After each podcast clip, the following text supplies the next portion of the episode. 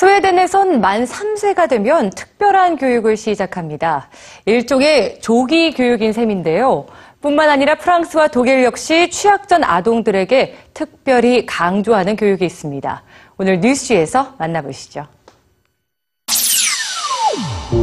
스웨덴에서 태어난 아이들이 만 3세가 되면 시작하는 생애 첫 번째 조기 교육. 그리고 프랑스와 독일의 아동들이 생애 최초로 도전하는 면허증 시험.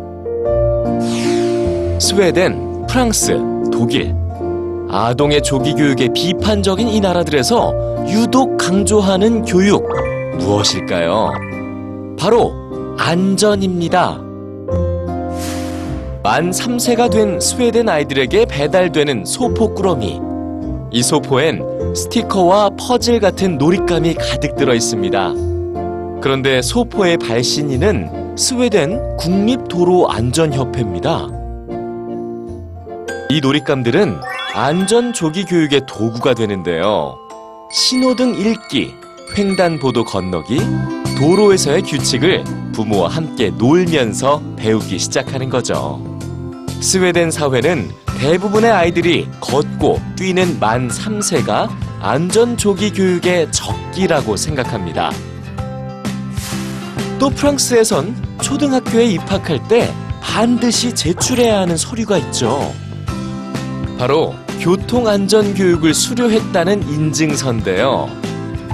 그리곤 초등학교에 입학하면 생애 첫 번째 면허증에 도전합니다. 경찰의 입회 하에 엄격히 치러지는 테스트. 혼자 버스를 타고 횡단보도를 건너는 능력이 확인되면 이 면허증을 취득할 수 있죠. 이 면허증의 이름은 보행자 면허. 혼자서 길을 건널 수 있는 자격증입니다. 독일의 초등학생들이 도전하는 생애 첫 번째 면허는 자전거 면허입니다. 자전거도 도로 위에 엄연한 교통수단이기 때문이죠. 면허증을 취득하기 위해서 필요한 건 자전거를 타는 기술이 아닙니다. 시험을 치르는 아이들은 안전하게 자전거를 탈 수 있는 능력을 증명해야 합니다. 이를 위해서 자전거의 원리와 도로 표지판 읽는 법을 아는 것은 기본. 도로의 흐름을 이해하고 다양한 수신호로 운전자와의 교감하는 법도 배워야 하죠. 이 모든 건 학교에서 가르쳐 줍니다.